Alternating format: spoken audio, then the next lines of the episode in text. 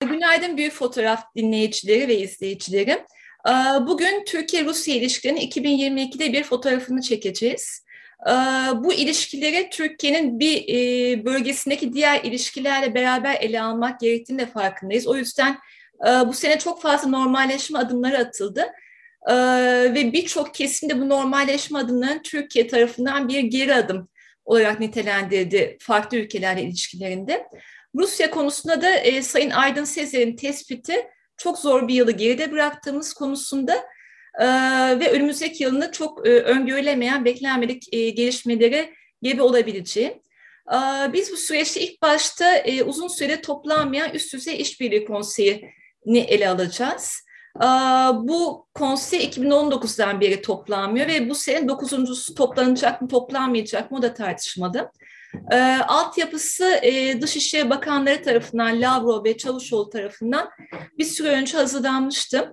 Hatta geçen sene toplanması öngörülüyordu. E, ama bu konuda bir gelişme olmadı. Bu toplantının içeriği e, neler yapıl, neler yapılacak e, konusuna odaklanıyor. E, ama bir yandan düzenli olarak toplanması da çok önemli. Ee, Sayın Aydın Sezer, ilk sorum e, bu toplantının önemi nedir, ÜDİK toplantının ve 2022'de bu konuda bir gelişme bekliyor musunuz? Ee, ÜDİK hazırlanacağı, hatırlanacağı üzere 2010 yılında kurulan özellikle de e, iki ülke ilişkilerinde kurumsallaşmayı hedefleyen e, bir oluşum üç temel e, ayağı var. Bunlardan bir tanesi siyasi planlama ki ülke, iki ülkenin Dışişleri Bakanları başkanlığında yürütülüyor. Diğeri e, Karma Ekonomik Komisyon toplantısı. E, bir diğeri de toplumsal forum dediğimiz içerisinde e, 9 ayrı komitenin yer aldığı dinler arası diyalogtan e, turizme, medya ilişkilerinden spor ilişkilerine, e, sanata, kültüre kadar çok farklı e, boyutlardaki değerlendirmeleri ve işbirliği olanaklarını araştıran e, bir oluşum. E, sizin de belirttiğiniz üzere 2019 e, ilkbahar aylarından bugüne kadar toplanamadı. 2020'de Covid nedeniyle toplanamadığını e, söyleyebiliriz teknik nedenlerle. Ancak e, 2021 yılında e, bu toplantının gerçekleşmesi gerekiyordu. Bu gerçekleşmedi. Bu bile e, başlı başına Türk-Rus ilişkilerinde e, çeşitli sorunların e, artık iyice su yüzüne çıktığı anlamına geliyor. Bu nedenle bu toplantının e, bir an önce yapılması gerekiyor. Kapsamlı heyetler halinde e, çok boyutlu toplantıların bir an önce yapılması gerekiyor. E, bu toplantı kısa süre içerisinde yapılırsa nispeten Türk-Rus ilişkilerinin e, 2022'de e, e, daha e, iyi geçebileceğini öngörebiliriz. Tabii toplantı sonuçlarına da bakmak lazım. Ama toplantının e, gecikmesi e, sorunların hala devam ettiği anlamına geliyor.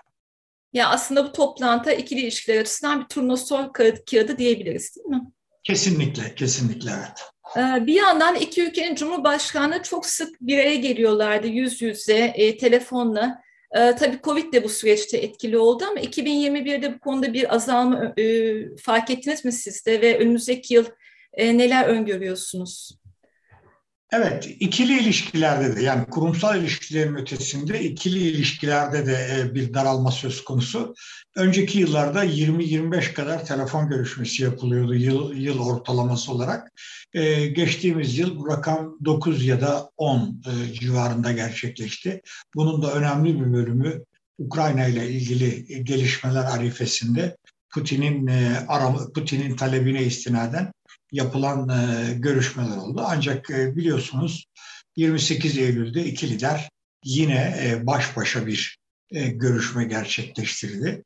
E, tarihe geçecek bir görüşmeydi çünkü Dışişleri Bakanları dahi e, toplantıya alınmadı. Dolayısıyla evet e, diplomasi trafiğinde de e, ciddi bir azalma söz konusu oldu 2021 yılında.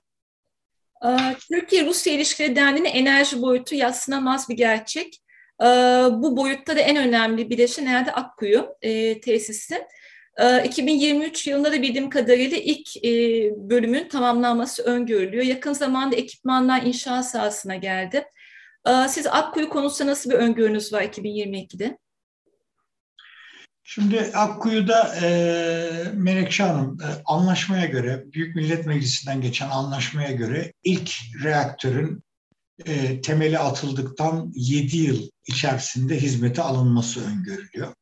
Gerekiyor daha doğrusu. Türkiye bunu 2023'e yetiştirmek yani 5 yıllık süre içerisinde tamamlama konusunda ısrarcı oldu. E, çok büyük bir aksam olmasa da 2023 e, yılı sonuna doğru e, ben birinci reaktörün e, hizmete alınabileceğini düşünüyorum. E, ancak e, bu tek başına e, Akkuyu ile ilgili sorunları ortadan kaldırmıyor. İki ülke arasında çok ciddi bir e, potansiyel kriz alanı Akkuyu Nükleer Santral Projesi.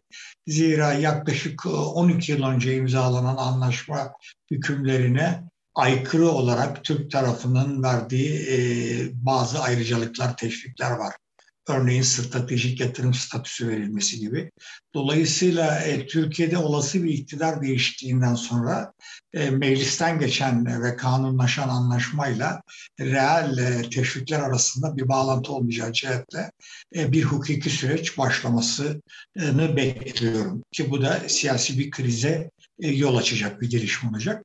İkincisi de Rusya yine anlaşma hükümlerine istinaden başından beri Türkiye'nin %49'luk hisseyle e, bu projeye ortak olmasını istiyor. Bu konuda hala adım atılamadı.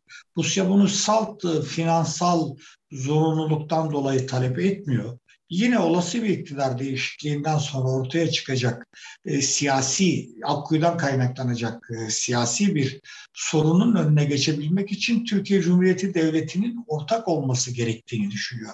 Dolayısıyla e, Türkiye'de tekrar ediyorum olası bir iktidar değişikliğinde Akkuyu e, nükleer santral projesinin yeniden müzakeresi de dahil olmak üzere e, bir e, sorunlu alan olarak e, görülüyor. Ee, elbette bir şekilde üstesinden gelinecek. E, tahkim maddeleri de var çok açık bir şekilde ama e, başımızı ağrıtacak bir proje olarak gündemde duruyor. Özellikle de özellikle de iktidar değişikliği olmasa bile 60 yıl boyunca işletimde kalacağı düşünüldüğünde her zaman e, sorunlara gebe bir proje olarak önümüzde. Peki doğalgaz konusunda ne düşünüyorsunuz? Sonuçta e, bazı doğalgaz anlaşmalarının alım anlaşmaları e, süreleri e, tamamlandı. E, ve Rusya %33 oranında Türkiye'nin en fazla doğalgaz aldığı ülke. E, bu anlaşmalar yenilenir mi bu sene? Şimdi aslında e, geçtiğimiz yıl iki gün önce e, bizim batı hattından aldığımız sözleşmesini yapmış olduğumuz yıllar önce ama Türk akımdan çektiğimiz doğalgaz kontratları sona erdi fiilen. Biz bunu yerine getiremedik. Eğer 2009, 2000, 2019, 2020, 2021'de bu anlaşmaları yapabilseydik, Rus tarafının ısrarlı çabalarına rağmen yapamadık bazı nedenlerle. Hala e, çok e, iyi şartlarda doğalgaz alıyor olabilecektik. Ama biz bunu yapamadık. Burada tabii siyasi krizlerin de gaz müzakerelerine etkisi olduğunu hatırda tutmamız gerekiyor. Özellikle Ukrayna ve Kırım politikasının.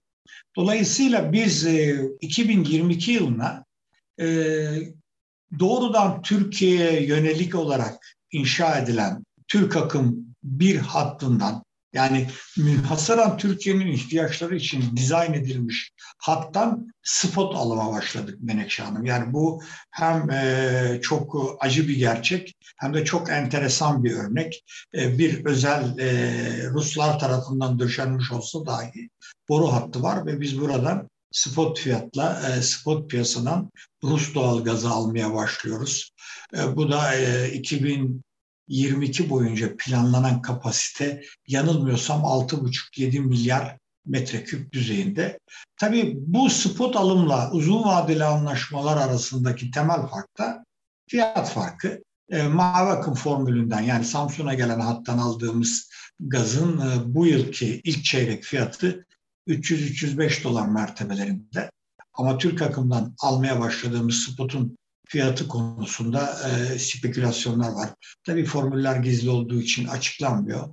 E, piyasa e, dedikodularına ya da kulislerine göre e, uzun vadeli anlaşma fiyatı artı e, TFF hap fiyatı, Avusturya hap fiyatıyla karmaşık, karışık e, bir formülle daha pahalı gaz almaya başladık bu yıl için. Bu tamamen Türkiye'nin e, teknik öngörüsüzlüğünden kaynaklanan ve Rusya ile siyasi ilişkilerdeki e, gri alanlardan kaynaklanan bir süreç oldu. Bu da zaten halkın faturasına, cebine doğrudan yansıyor. E, görüldüğü üzere yüzde 25'lik meskenlerde yüzde 25'lik zam geldi. E, sanayi üretimine yüzde 50 ki bu tüm ürünlerin fiyatının artacağı anlamına. Bir yandan da siyasi ilişkiler turizmle e, olan bağları da, turist akışını da etkiledi bu sene. Siz resmi rakamlar konusunda bazı endişeleriniz var ama e, dün açıklanan rakamlara göre 4,5 milyon e, turistin 3,5 milyonu Antalya'ya gelmiş Rus turistlerden. Ve geçtiğimiz sene Ukrayna krizi dolayısıyla Rusya turist akışını durdurmuştu belli bir süreliğine. Nasıl değerlendiriyorsunuz Rusya'nın bunu bir koz olarak kullanmasını? Çünkü Türkiye açısından da turist akışı Rusya'dan çok önemli tabii. Evet, e, Türk turizm sektörü için son derece önemli. İstatistikler konusunda e, evet ihtiyatlı yaklaşıyorum. Çünkü e, turist kelimesinin ya da turist tanımının ötesinde e, bavul ticareti yapmaya gelenler, Türkiye'de mülk sahibi olup bir yıl içerisinde 3-4 kez belki daha fazla Türkiye'ye giriş çıkış yapanların tümü de e, tek bir giriş gibi değerlendiriliyor. Ama e, bu rakam turizm istatistiklerine takılmadan bunun siyasetle ilişkisi ilişkisi boyutunda birkaç şey söylemek istiyorum. Örneğin uçak krizinden sonra 2016 yılında Rus turist sayısında çok büyük bir düşüş vardı. Türkiye'ye gelen Rus turist sayısı 2 milyon civarındaydı. Rusya'da 8. sıraya kadar düşmüştü. Gelen yabancı turistler sıralamasında. Ancak daha sonraki yıllarda bu giderek artmaya başladı. 2017'de 4,5, 2018'de 5,9, hatta 2019'da rekor kırıldı. 7 milyonun üzerine çıkıldı. 2020 Covid e, pandemi yılıydı. Onu atlıyorum. 2021'de siz de belirttiniz. Belli bir dönem Ukrayna nedeniyle e, turist akışı tabii bu e, Covid ambalajında da sunuldu ama e, turist sayısında e, bu sene beklenen seviyeye ulaşılamadı ama yine de e, Rus e, ATOR açıklamalarına göre ki tur operatörleri birliği e, Türkiye'ye gelen Rus turist sayısı 4,5 milyon mertebesinde. Yani oldukça iyi bir rakam. Yine birinci sırada. Ben 2021 yılında her şey normal gittiği takdirde Covid pandemisi ya da siyasi e, mülahazalar dışında rekor kırılacağını düşünüyorum. Bunu öngörüyorum. 7,5-8 milyon mertebesine ulaşılabilecek. Yalnız bu turizm bahsinde bir hususu belirtmek istiyorum Menekşe Hanım. Biz hep e, Türk turizm sanayinin de sektörünün Rus turiste ihtiyacı olduğunu ve Rusya'nın da turizm kozunu sürekli ikili ilişkilerde bir demokrasi kılıcı gibi üzerimizde tuttuğunu düşünüyoruz. Bu belli bir süre için doğruydu. Bu yılda bunun doğru olduğunu söyleyebiliriz. Geçtiğimiz yılda bunun doğru olduğunu bir söyleyebiliriz. Ancak önümüzdeki yıldan itibaren Türkiye'nin bu konuda e, çok e, dikkatli ve e, çok ciddi adımlar atması gerekiyor. Şöyle ki turizm sektörü artık Rusların da Türkiye'ye bağımlı olduğu bir sektör haline geldi. Yani Türkiye'ye yönelik turist akışının durdurulması Rusya'da bu sektörde çalışan milyonlarca insan tarafından da e, o yoğun kış ortamında Türkiye tatili hayaliyle yaşayan insanlar açısından da artık ciddi bir talep ve Rus hükümetinin aldığı kararlarında protesto edildiği, sorgulandığı bir sürece evrilmeye başladı. Dolayısıyla Türkiye'nin bu süreçte turizmi artık e, bir koz olarak Rusya'nın elinden alması gerektiğini düşünüyorum. Bu nasıl yapılabilir diye soracak olursanız e, Rusya'dan Türkiye'ye yönelik olağanüstü talep ve alternatifsizlik. Yani birçok lise Mısır'ı ya da e, Akdeniz ülkelerini örnek gösteriyor. Hayır o ülkelerde e, yüksek sezon ya da high season dediğimiz sezon kış aylarında. Türkiye'nin alternatifi olsa olsa Yunanistan oluyor. İki ülke arasındaki farkı da en iyi Rus turistlerin anlatımlarından anlaşabiliyor, anlayabiliyoruz. Dolayısıyla Türkiye burada fiyat politikasını ve Rus turist girişine yönelik tırnak içerisinde söylüyorum bazı tedbirleri hayata geçirmeye başladığı andan itibaren Rusya'dan olan talep hem belki mali portesi daha zengin turiste kayacak hem de Rusya artık bu turizm konusunu Türkiye ile ilişkilerde bir silah olarak kullanma alışkanlığından vazgeçecek diye düşünüyorum. Tabii Türkiye ekonomisinin içinde bulunduğu şartlarda bu söylediğim son derece iyi niyetli bir yaklaşım olarak e, değerlendirilebilir ama turizmde biz e, sürekli olarak Rusya'nın eline bu kozu verdiğimiz müddetçe daha çok sıkıntı ve belirsizlik yaşayacağız. Bunu şiddetle ve bir an önce kaldırılması gerekiyor. Bir de belki bu sene Türkiye'nin attığı ve atacağı normalleşme adımları da e, bazı ülkelerden turist akışlarını daha olumlu yönde etkileyebilir. Kesinlikle, ee, kesinlikle. ülkeleri olsun, e, Ermenistan olsun, İsrail olsun. Ee, dış ticaret konusuna geçersek beni çok etkileyen bir istatistik karşıma çıktı. Ee, Rusya Türkiye arasında e, petrol, doğalgaz ithalatının haricinde tarım ürünleri konusunda çok büyük bir açık var. Ee, işte hepimizin bildiği bu domates e, hikayesi, yılan hikayesine döndü artık. Bu konuda bu sene dış ticareti nasıl bir eğilim bekleniyor? Sizin de çok sevdiğiniz bir konu bu. Dış ticaret o yüzden sizin öngörülerinizi almak istiyorum. İzleyicilerimiz arasında özellikle bu konularda e, ticaret yapanlar da olabilir.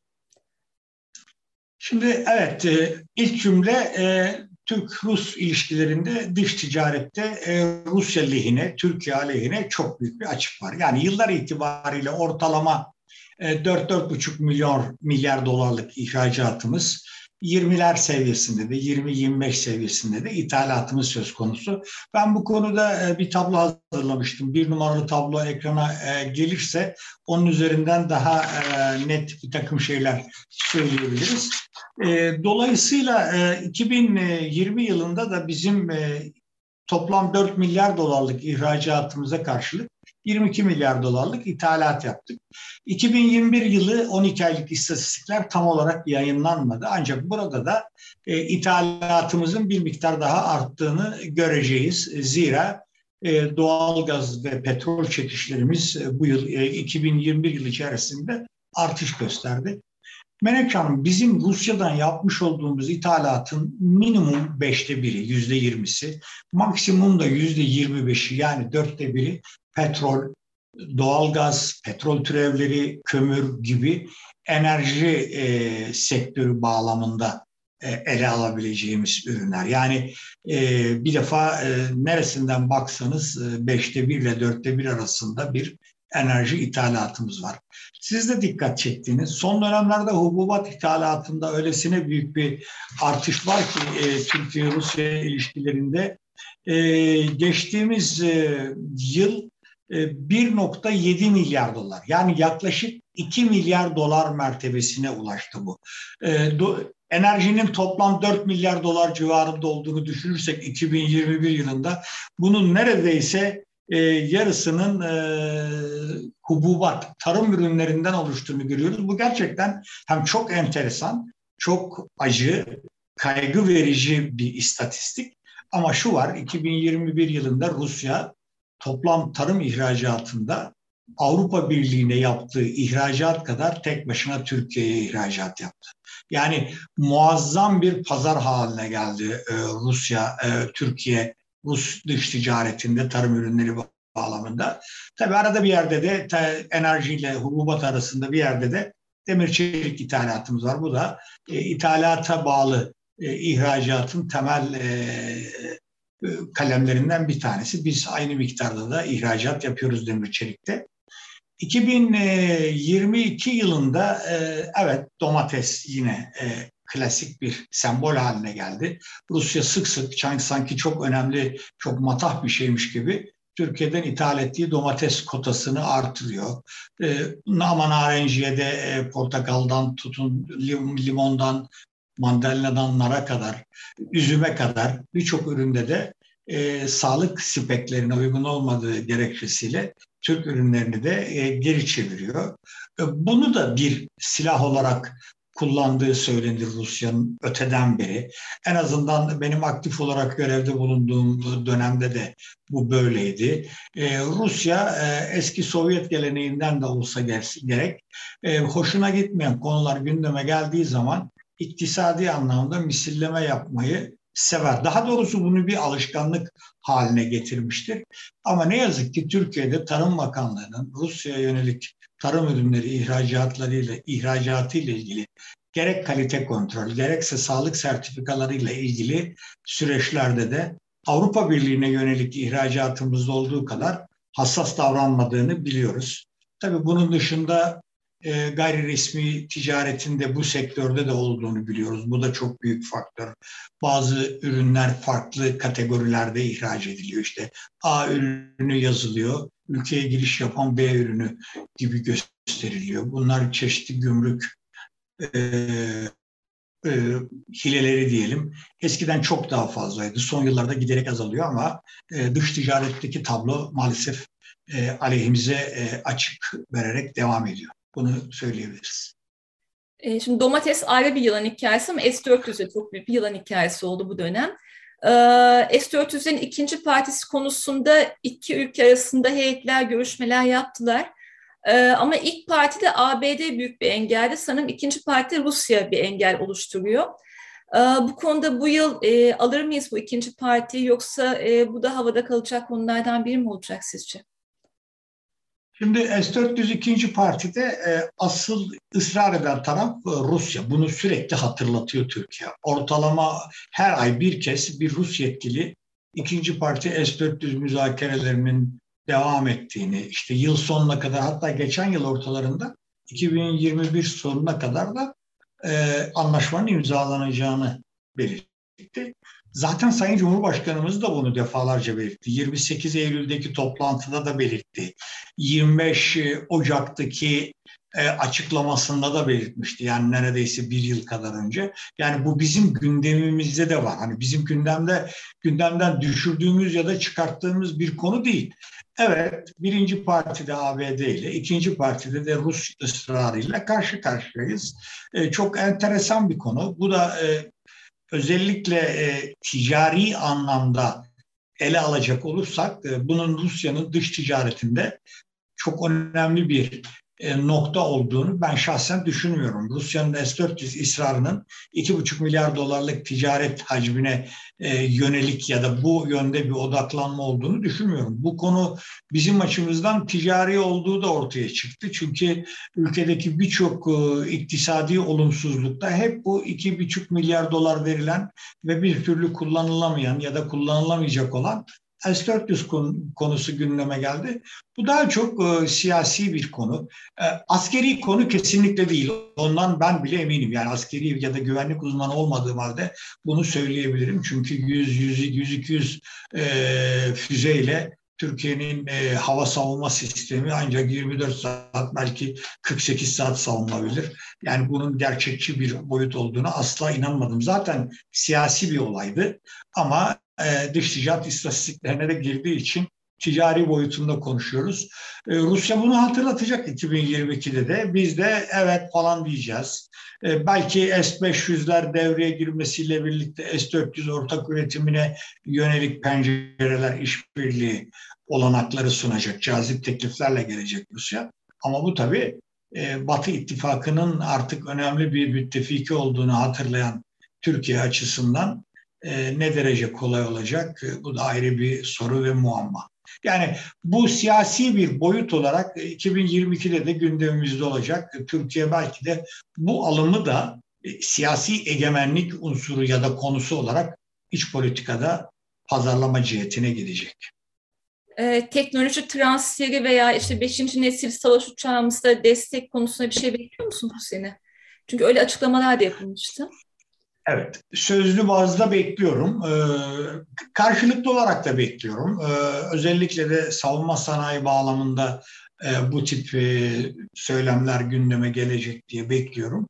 Ama pratik olarak sonuçlanması konusunda e, oldukça karamsarım. Gerçi ben S-401. Parti içinde hala aynı karamsarlığımı koruyorum başından beri. Bu çok önemli değil ama e, yani Türkiye Batı ittifakı ile ilişkilerini düzeltme yolunda kararlı adımlar atacaksa e, Rusya ile bu savunma sanayi sevdasından vazgeçmesi gerekiyor. Gerçekçi olmak adına e, bunu söylememiz gerekiyor. Çok teşekkürler Sayın Aydın Sezer. Bu hafta e, Türkiye-Rusya ilişkilerinin ilk bölümünü ele aldık. Çünkü çok geniş bir perspektiften ele almak istedik. E, önümüzdeki haftada siyasi boyutu ve gene bugün konuştuğumuz konuların belki açılımlarını ele almak istiyoruz. E, dolayısıyla Türkiye-Rusya ilişkilerinin ilk bölümünü bu hafta büyük fotoğrafta bu şekilde inceledik. Haftaya görüşmek üzere.